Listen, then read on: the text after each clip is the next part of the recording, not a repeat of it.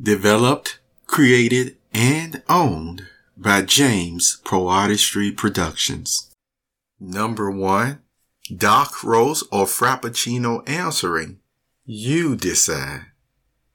Hi, I'm James and welcome to the start of this new series. When you hear a child say in their prayers or just in conversation with you, Thank you, God, for my father. Thank you, God, for my mother. Thank you for Jesus, depending on if you're in or pursuing the Christian faith or not. Thank you for my brothers. Thank you for my sisters. Thank you for my pet animals. Why does a child do that? Why have you done this, maybe even on a daily basis for years? Waking up first thing in the morning. Could it possibly be because you have a deep appreciation for what I'm going to read to you right now out of the good book. And then I will conclude with the principle that will build upon this series time in and time out for as long as it continues. So we have to start with one. In Psalms 36, verses 7 through 9, I'm going to read these verses, but conclude with verse 9. This is Psalms 36, verses 7 through 9. Let's begin. How precious your loyal love is, O God. In the shadow of your wings, the sons of men take refuge.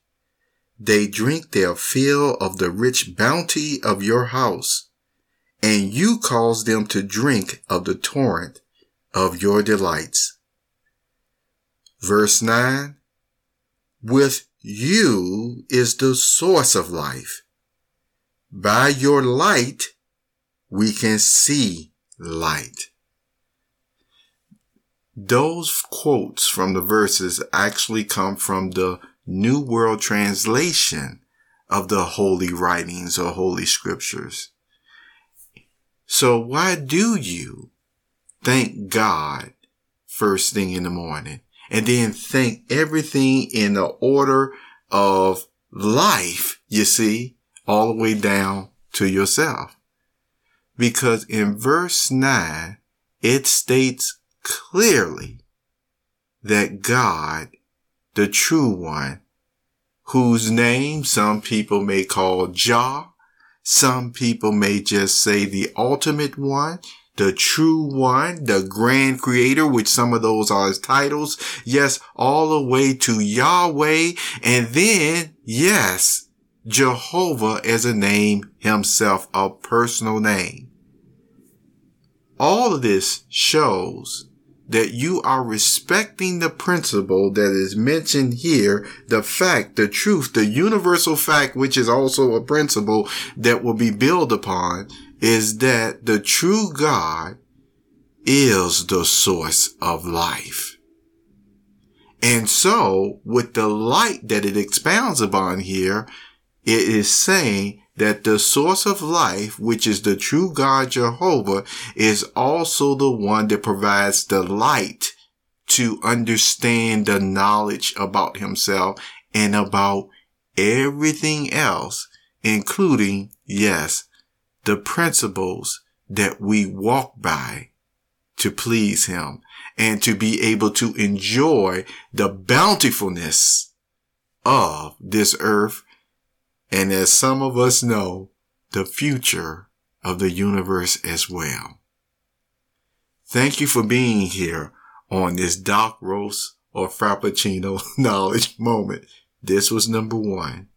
And remember the principle to keep in mind on how you decide many things as we will expound upon them is that God is not only the source of life, but he is also the source of the light to see and understand life.